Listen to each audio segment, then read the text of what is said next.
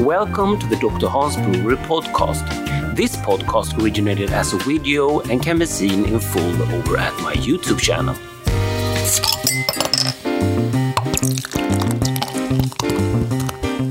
Today, I'm going to do a Q&A video about pressurized fermentation. I have been brewing under pressure for almost like three years now.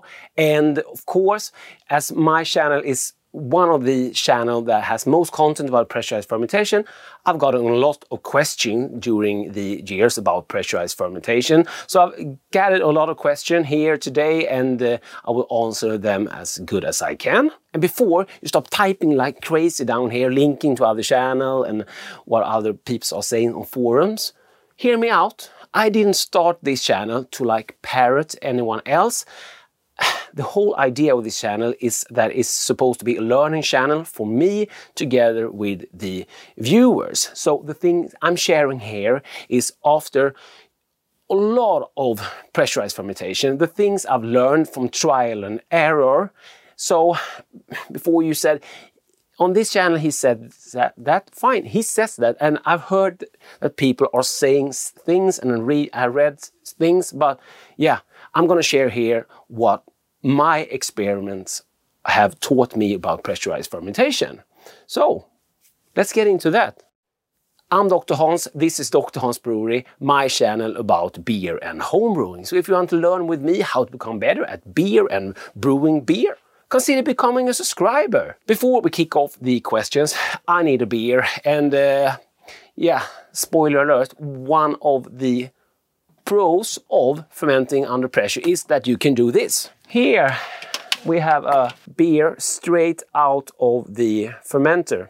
This is one of my session NEPA experiments, which ended as a Dr. Hans beer kit. And yes, I did talk about my kit, got some complaints about that. But if you have the chance, like I have, to release some Dr. Hans beer kits, wouldn't you talk about them on your YouTube channel?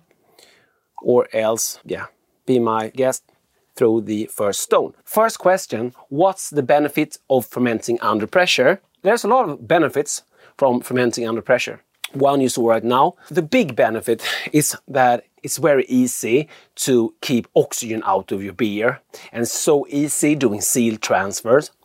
So that would be the, the main benefit, I think, of fermenting under pressure. Of course, you can also end up with a carbonated beer. That's another benefit.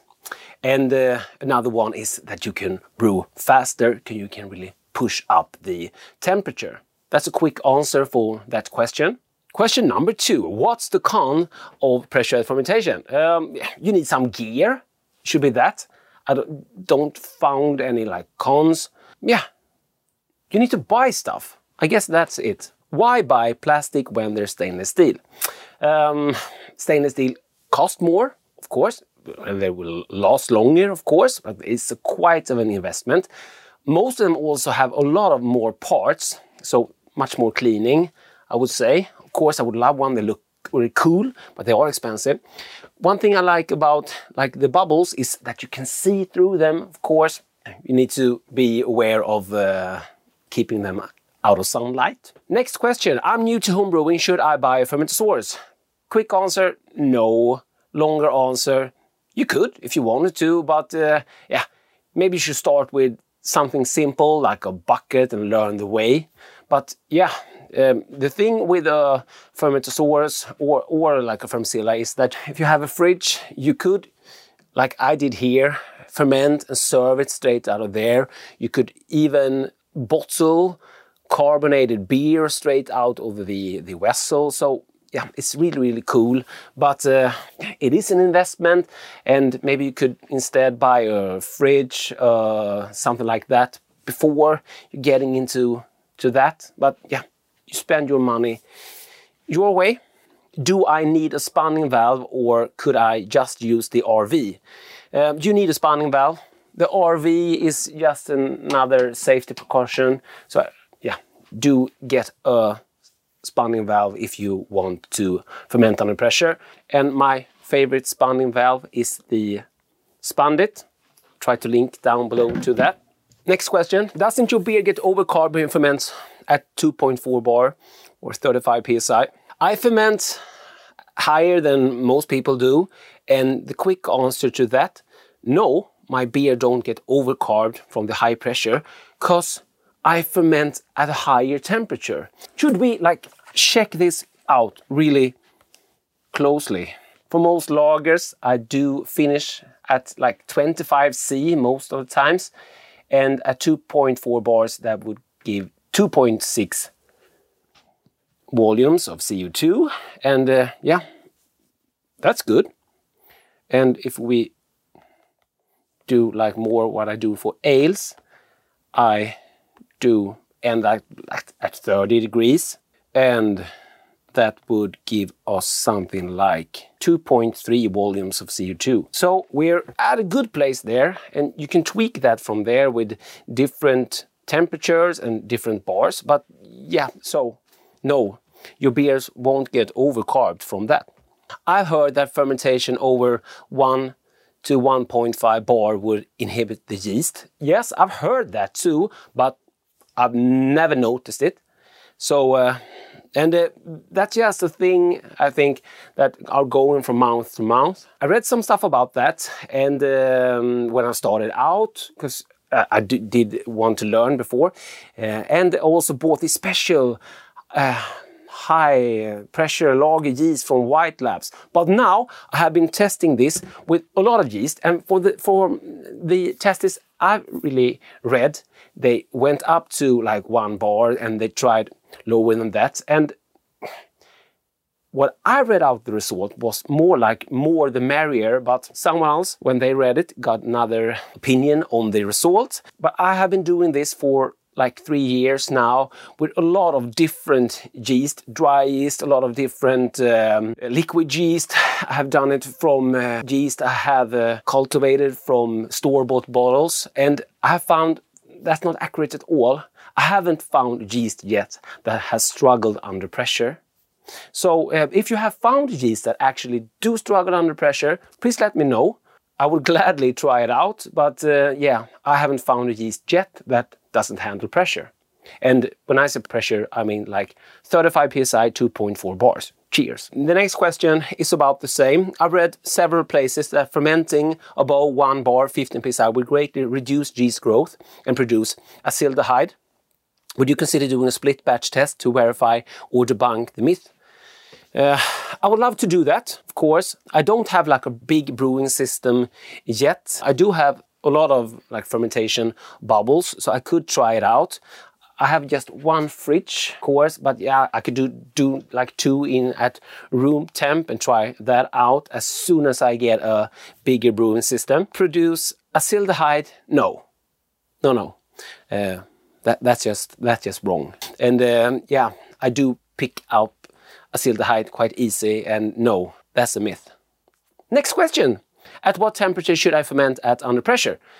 I would recommend with a new yeast, I do start at the high temperature of the recommended to just to learn it. So look at the recommended temperature, start at the, the high number there and go from there. You can push it really, really up. I will keep on experimenting with that here on my channel, so consider becoming a subscriber. Next question. When is the Fermenter King Junior coming to Europe?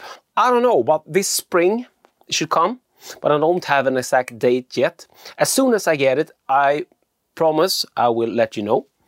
And if you don't know what Fermenter King Junior is, you got it right, you will find the link down below. Next question, which fermenter do you recommend? I will go the easy route. I would recommend the uh, Fermentasaurus Snub Nose. It's, it's so easy and I have been using the Fermentasaurus for years, so I, I know it's a good investment. If you want the big opening, the Fermzilla or rounder, you could get that. If you don't need the big opening, I would go for the Fermentasaurus. It's the easiest one to go with. And of course, there's also the Fermenter King Junior, but it's not yet available everywhere. I've heard that some yeast are sensitive to pressure. Yes, I, have heard that also, but uh, I haven't found a yeast, as I said earlier, that are. So if you have a specific yeast, please let me know. We can get started uh, some conversation about that. I heard that kveik yeast is sensitive to pressure. Um, is a beast, and kveik is not a yeast.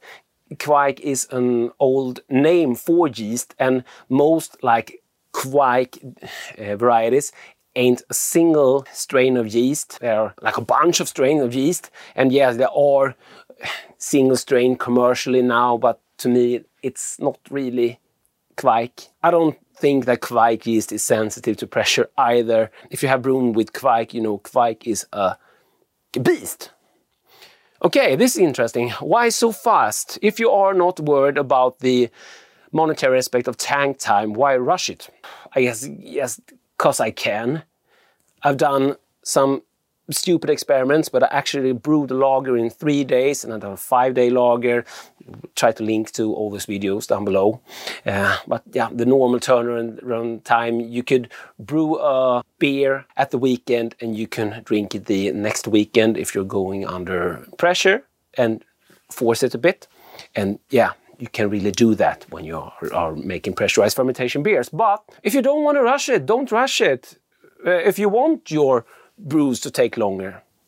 Don't rush it, but rushing it don't hurt the beer when you are fermenting under pressure. So, Fermenter King Junior versus Cornelius kegs. Cornelius kegs are, of course, an alternative and it's great to do pressurized fermentation in. So, try that out, the Fermenter King Junior, but it's see-through, it's cheap, but if you have a keg, get started with pressurized fermentation. Plastic fermenters is bad for the environment plastic ain't awesome for the environment, but it ain't much material in one of these bubbles and uh, they are should last you a couple of years and uh, we're going to come back to that uh, topic in an, in another time because there are some stuff you can do with it. But yeah make that a cliffhanger for another episode. But as i said it ain't much material really. So i'm guessing you're not buying uh, bottled water or buying uh, like soda on pet bottles because it ain't much materials if this gonna last you a couple of years, at least two years before you have to like change out the bubble or test it. How does a spunding valve works and how do I set it up? There are different kind of spunding valves. Let me show you this one. I guess that answers another questions. Why do I put pressure on the uh, bubble as soon as I get my wort in? One question here is why I do that. Doesn't the the fermentation produce CO2 by itself? Yes, it does. But I do it to set the spunding valve. So I pressurize the vessel with the amount of pressure I want. Then I close the spunding valve and attach the spunding valve. And this one has a thermometer, so it goes down to water. And then I just open the, spunding until they start to bubble. If you have a more simple, you will have to like use your ear, your hearing. When it starts to bubble or you can hear the gas escape, close it and yeah, your spunding valve is set to the amount you want. What PSI would you maintain while cold crashing to carb your beer properly and not overcarb? Like I said, if I'm at 2.4 bars, and end up at 30C. Like say is a US-05 beer, I might start at 22 and yeah, ramp it up. There I have a good amount of carbonation. And the thing, when I started Cold Crash, I just pull the spunnet off and crash it down. And you will end up with a good amount of carbonation. If you need more, just put some gas on there. But at this amount of pressure, you rarely don't. How often should I swap out my bubble, the, the, main, the main body, because there's an expiration date printed on it? I think uh, it's supposed to last you or two years before you should like test it. When will there be a CIP lid that supports a rotating ball available for Fermzilla or K-King Junior? When? I don't know, but I think we will be able to do some testing with the Fermenter King and also in the future, we might DIY something for it to fit the Fermzilla maybe. So yeah, subscribe for that. What about wanted esters? Esters are more complicated and uh, it's not that you are not getting esters when you're fermenting under pressure, but you do not get like uh, these off flavors from when yeast are pushed too fast or when fermentation are really going crazy. But you do get esters. I've brewed wheat beers and I have brewed uh, English beers. I have brewed Belgian beers. And uh, when I started brewing, I've, I've learned that at lower temperature you will get less esters, but that's not true for all of yeast. Yeah. It's like different esters, yeah. And some yeasts are cleaner when uh, you actually are a bit higher up in the temperature. And uh, one example is um, one yeast I have talked about before in the channel. It's the uh, Belle Saison, but I think it's really interesting experiment. I tried a beer that was fermented at 17 Celsius and also tried a beer that was fermenting at 27 Celsius. And the 27 Celsius beer was actually the cleaner one. And if you're using US-05 and ferment it cold, it will really push some like peach esters, which you don't get um, when fermenting higher. So esters are a bit more complicated, but as I get into bigger sizes of brewing, bigger batches, we can do more split batches here on the channel and we could give the esters thing a really good try with, with uh, high pressure and low pressure. And as I said, I have been fermenting under 2.4 or 35 psi, 2.4 bars or 35 psi for a very long time with different kind of yeast and different beer styles. But I do of course, because this is my channel, I want to take this to the the max. So um, don't know when, but in the future I will do some really stupid things and yeah, like ferment under four or five bars, something like that. And of course, if you have a yeast strain that you're saying it don't tolerate pressure, comment down below as I said in the beginning, before we go like crazy and linking to other people's channel, and he says that, and they says that, and I also heard them say all of these things, but uh, yeah, maybe someone will instead link to my channel and said, I saw this guy try this. Because I have been trying this for years and I'm not like repeating what other people are saying because that's not the way for this channel. You have been listening to the Dr. Hans Brewery podcast.